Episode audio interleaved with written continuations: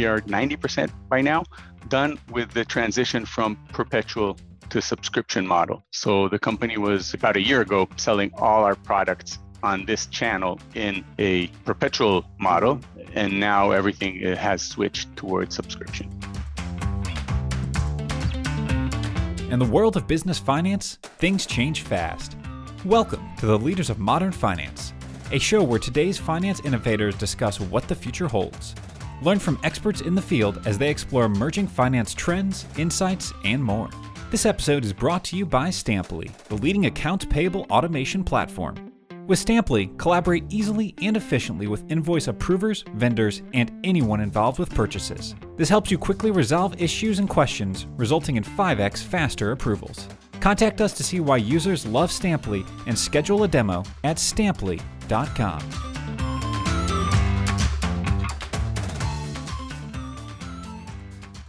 Greetings, everyone.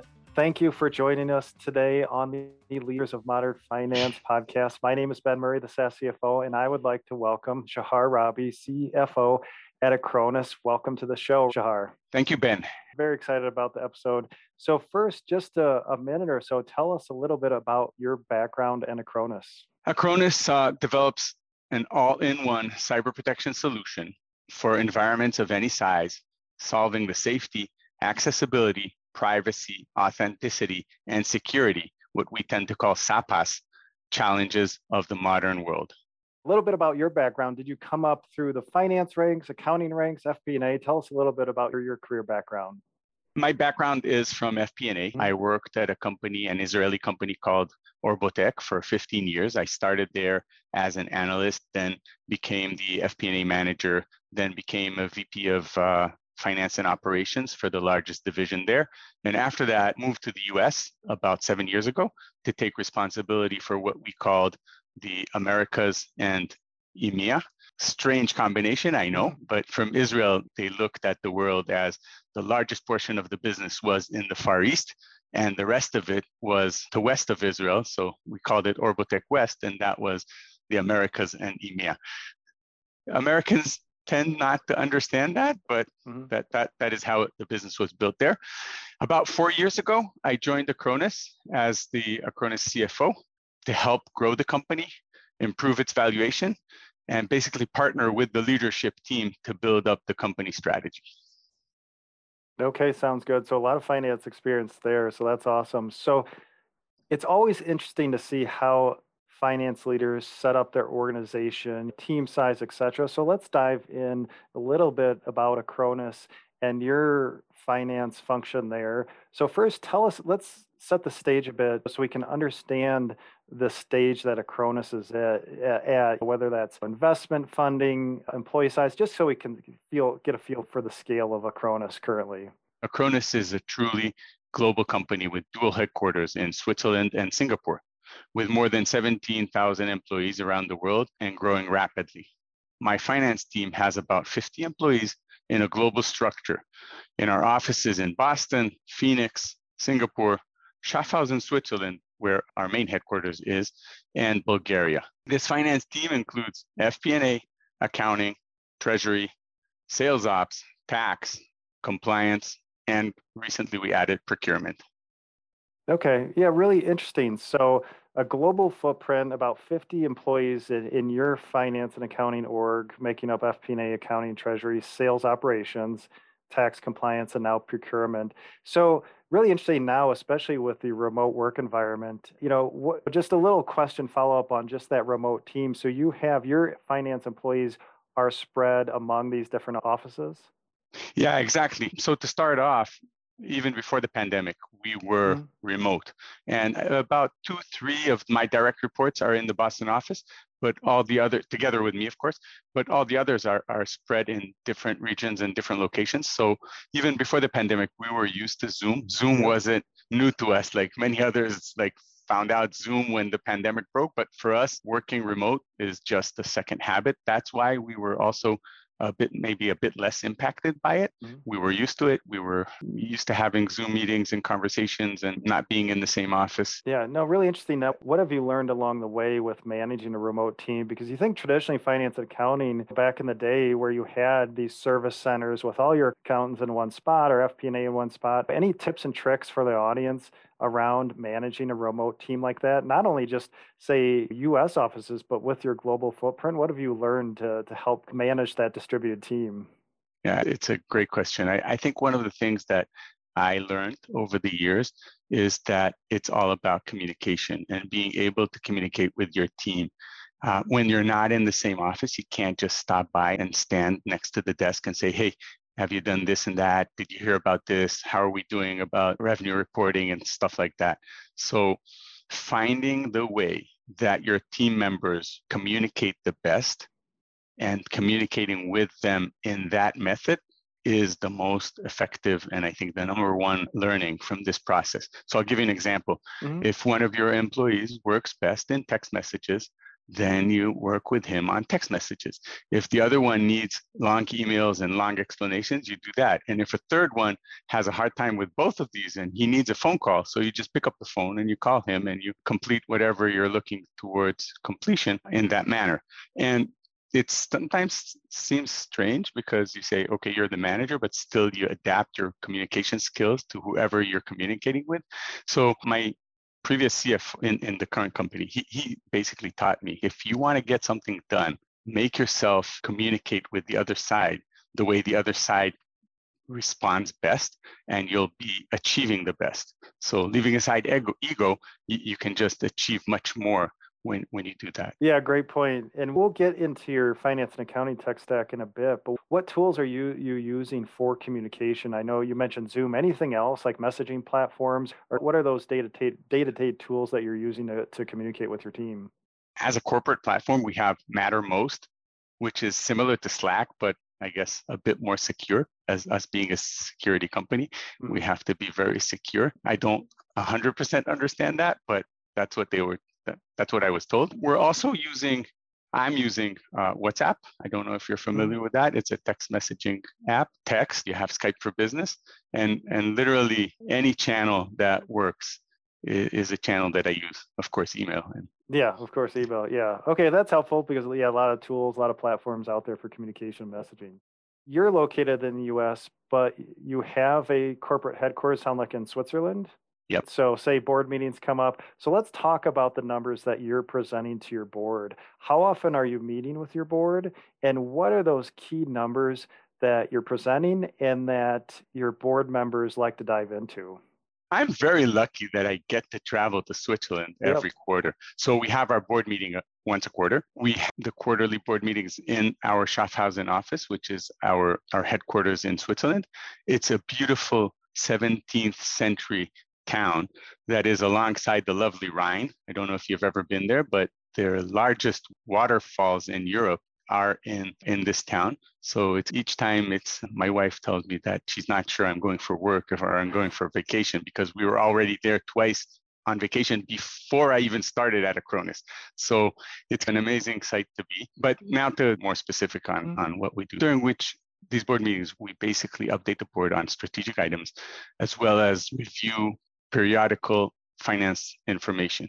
And over the last several years, we, we continually developed a reporting package that includes a GAAP P&L and several KPIs that we track on a monthly basis. The KPIs include all the typical SaaS stuff, and, and you, from anybody else in the world, I guess, um, knows about this more than anyone else. We report the annual recurring revenue, we mm-hmm. report the number of customers, the revenue per customers, and of course, net retention and churn. Mm-hmm. Those are the major ones that we track. For example, in the last board meeting, I was very proud that, to update the, the board that our net retention rate was at a best in class level with an amazing 126%. Yeah, that's awesome. So, of course, your financials, GAAP, all that good stuff, but then it looks like you're focused on annual recurring revenue, number of customers, ARPU, and then churn and retention rates, of course. So you learn a little bit about the health of your recurring revenue. So just a real quick aside, your how what is your pricing model like?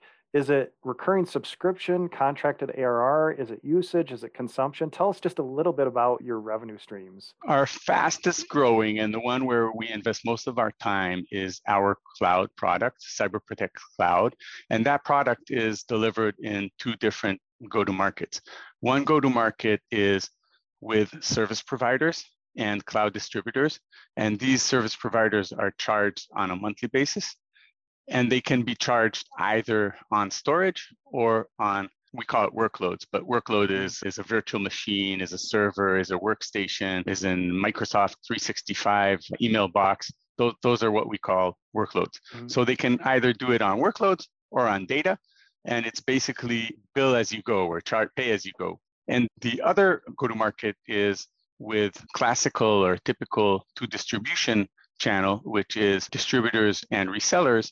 And there is now being sold, our product is now being sold as a as a subscription and paid in advance typically on a yearly basis but sometimes we have two or three and even sometimes five years of uh, subscription contracts Okay, are interesting. So uh, a subscription model, the traditional, you know, con- contracted ARR, and then also the pay as you go, which I'm guessing is more, say, a, a usage based each month or consumption based e- each month. Then. Yep. And for the subscription portion of it, we are just in final stages. We're about, I think, 90% by now done with the transition from perpetual to subscription model. So the company was about a year ago selling all our products on this channel in a perpetual model, and now everything uh, has switched towards subscription. Yeah, no, that's really interesting. If we have time in the end, maybe we'll address that because that comes up so often. Just all the software companies that have been around moving from perpetual legacy pricing, the old way of doing things, and now to yep. subscription based model. So we'll see if we have time because that's such a common thing, but also so many great learning lessons come out of that. Not an easy thing to do. But first, before we get there, the finance and accounting tech stack getting a lot of attention lately. It's not just your general ledger anymore doing debits and credits, right? The Office of Finance needs a lot of technology now to scale with the organization to keep pace with what's happening in the market, what's happening internally in our org. So tell us a little bit about the, the key technology that you have in finance and accounting? That's a very good question and point. When I joined the Acronis, I identified that we were missing several tools that could help us, the finance team, become a strategic partner to the company CEO and the executive team.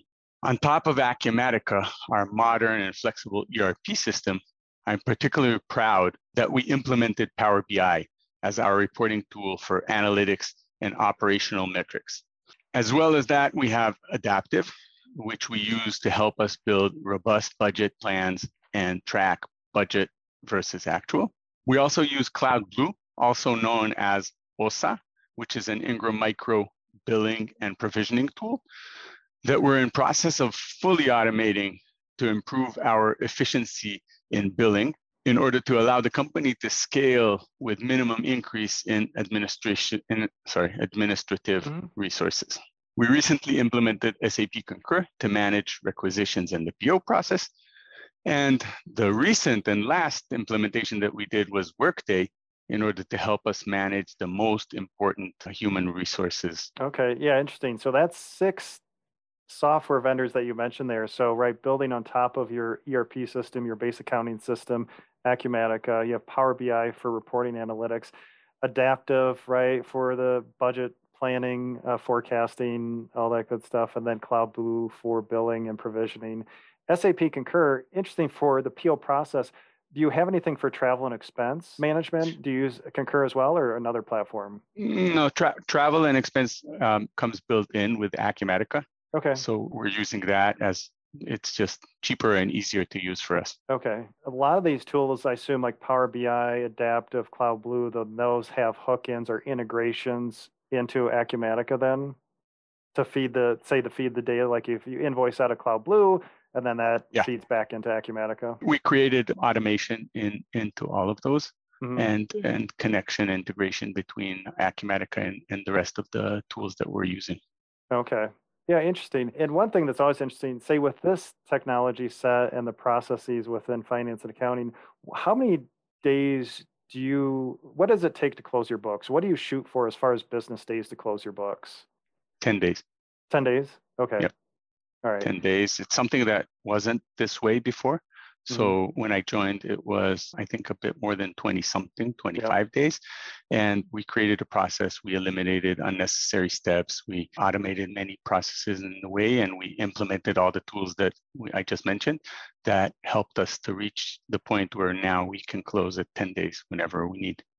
Okay, that's fantastic. So basically a close that almost lasted all month and now you've reduced that to about 10 days, which is fantastic. And I assume a Yep. little bit more complex with your global footprint, relying on data sources from different countries, different teams, et cetera, to, to get all that together to finally close the books each month. So really interesting. And more than 30 legal entities around the world. So Yeah, consolidating all that. Yeah, absolutely. Let's talk a little bit about your experience and looking at your profile. You had mentioned that you championed a BI initiative at Acronis. So I'd love to hear about that because that's a huge project, especially with with your footprint. So I'd love to hear how you approached that. Were you the project leader and just what did you do to make a project like that be successful?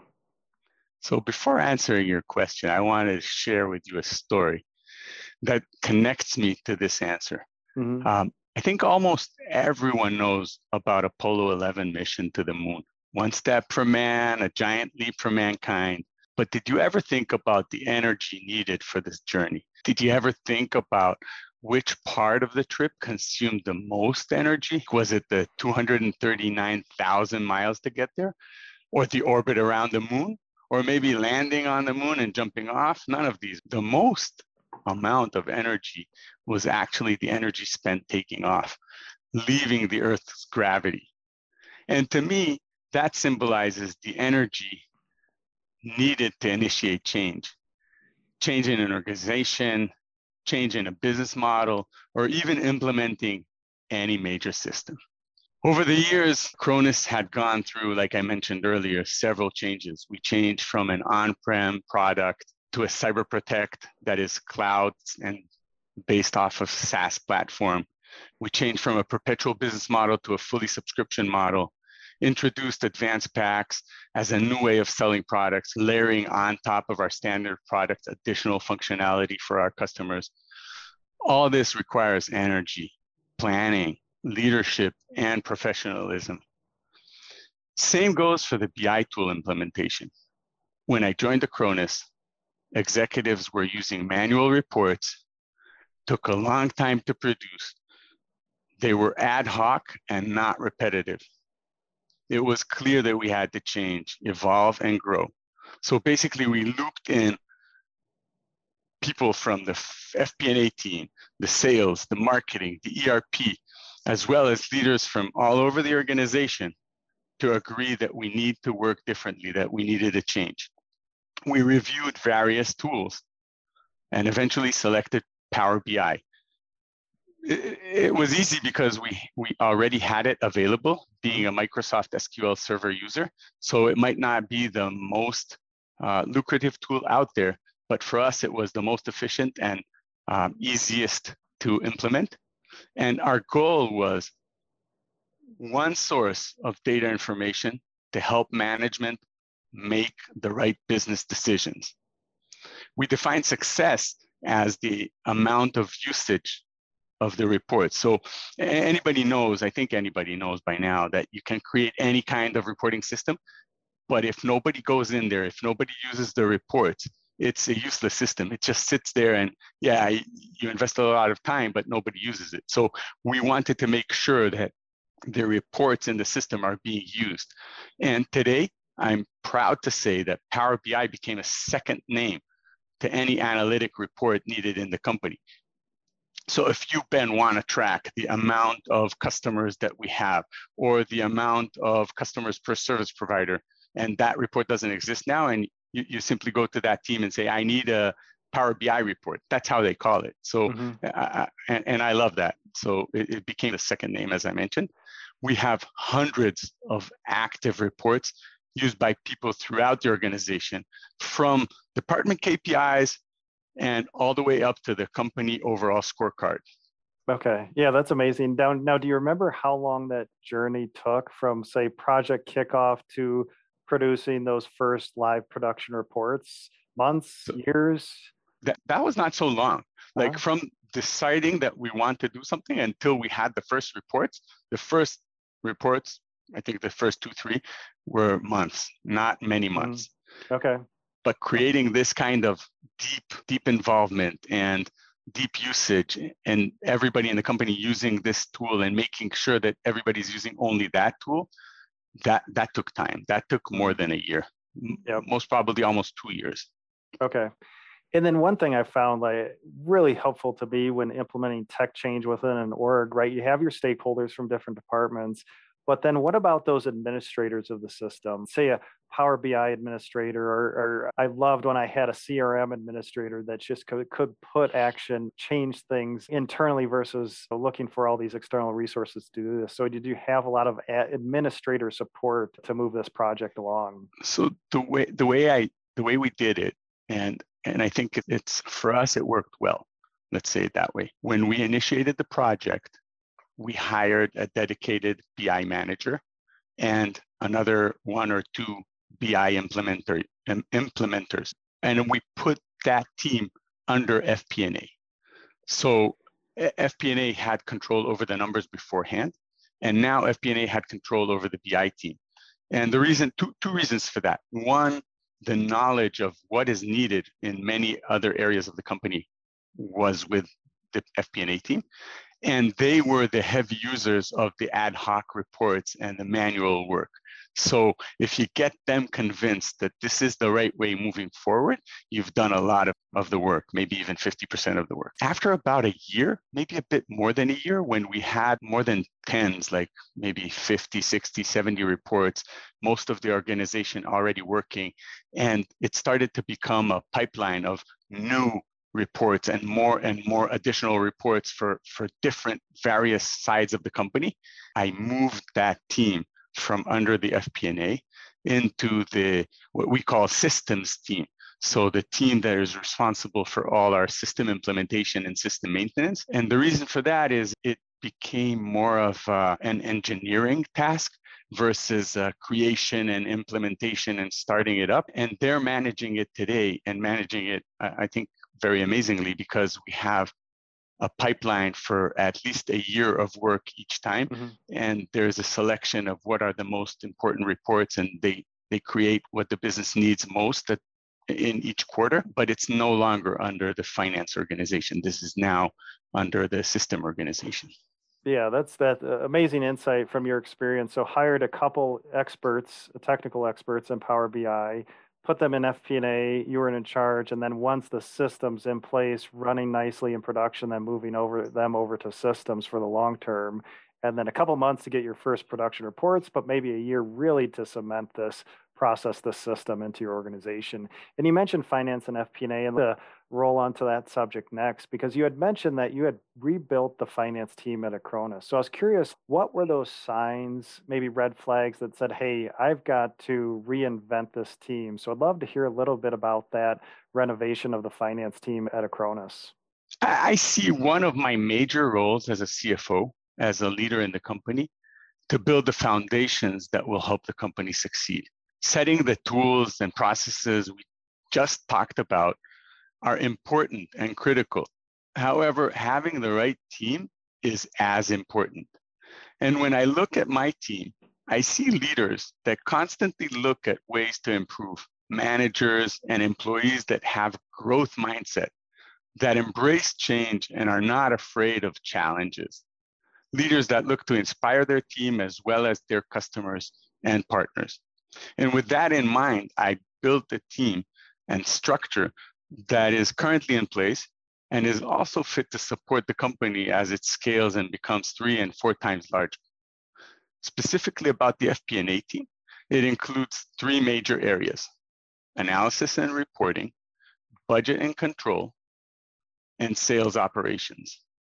And this team functions as one of the most important strategic partners in the company, helping leadership team make the right decisions based on analyzed data in real time on a recurrent basis.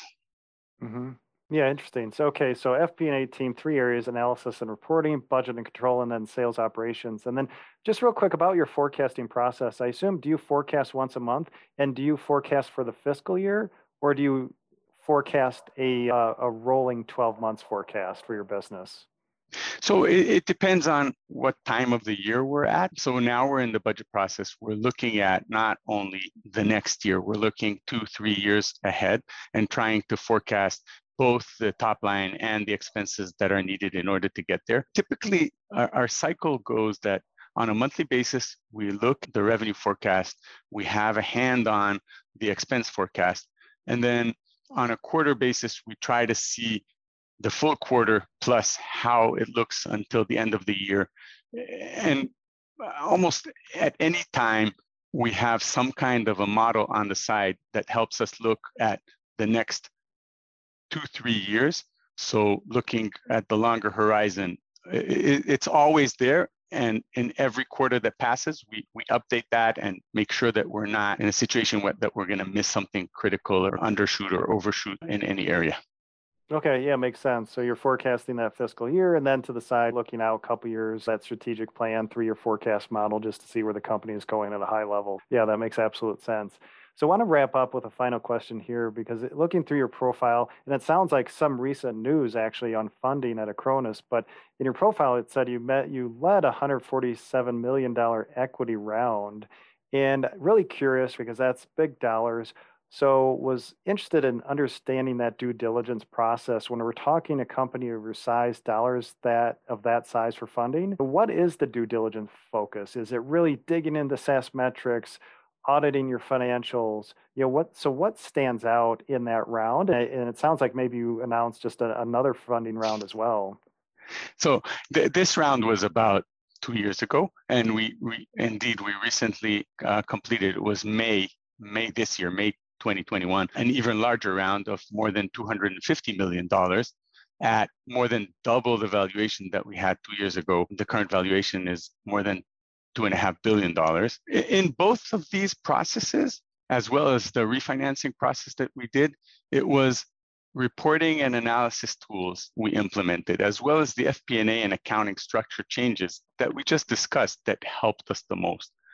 We had accurate data available with the right people to analyze and present it. That was the one of the main things. But in terms of the, the, the diligence process, yes, they dig deep into all the SaaS metrics. They mm-hmm. wanted to understand, they wanted to look at our waterfall. They wanted to see if how, how professional we are. So do we have a annual recurring revenue waterfall? Do we understand what it means net retention rate, what the churn rate is, what the upsell is, what the new seller is, and, and all those things that that a SaaS company needs to look at.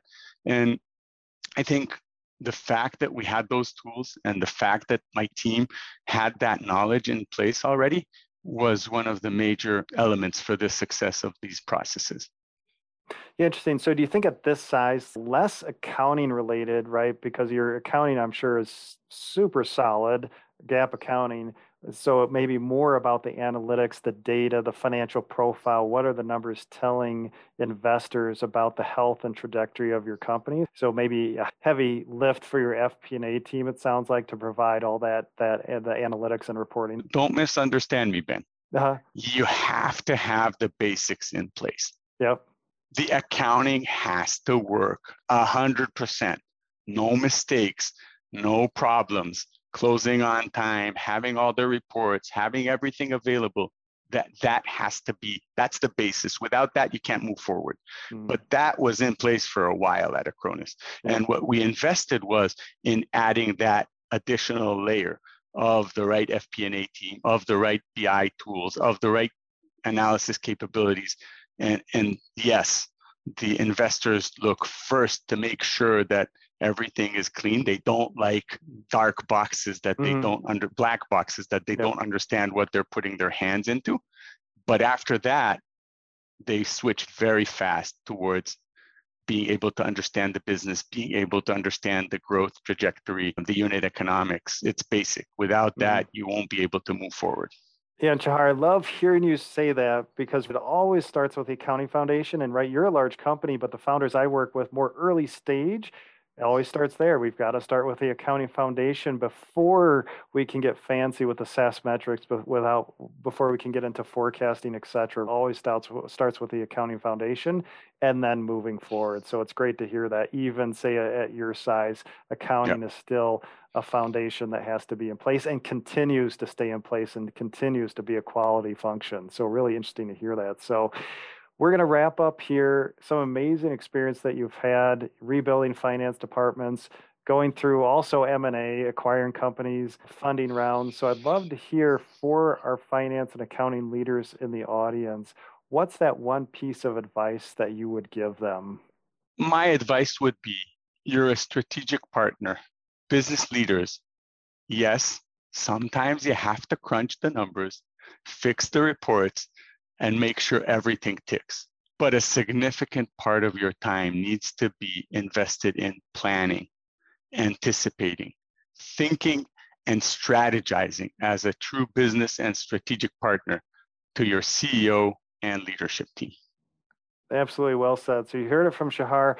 Be a strategic partner that includes planning, anticipating, thinking, and being that partner to your CEO and executive team. So great stuff today. Shahar, thanks for joining us today. If you'd like to learn more about the SaaS CFO, you can visit the And if you'd like to learn more about Acronis, you can visit acronis.com. Again, Shahar, thanks for joining us today. Thank you, Ben. It was a pleasure. Thank you for listening to the Leaders of Modern Finance podcast. If you enjoyed this episode, please leave a five star review. You can see the show notes and all the resources mentioned in today's episode at stampli.com slash leaders of modern finance. Thank you for listening and be sure to subscribe for updates on future episodes. This episode is brought to you by Stampli, the most powerful way to process and pay invoices. Stampli is the only accounts payable automation software that centers communication on top of the invoice so that accounts payable collaborates better with approvers, vendors, and anyone involved in purchases to quickly resolve issues and questions, resulting in 5x faster approvals. Contact us to see why users love Stampli and schedule a demo at stampli.com.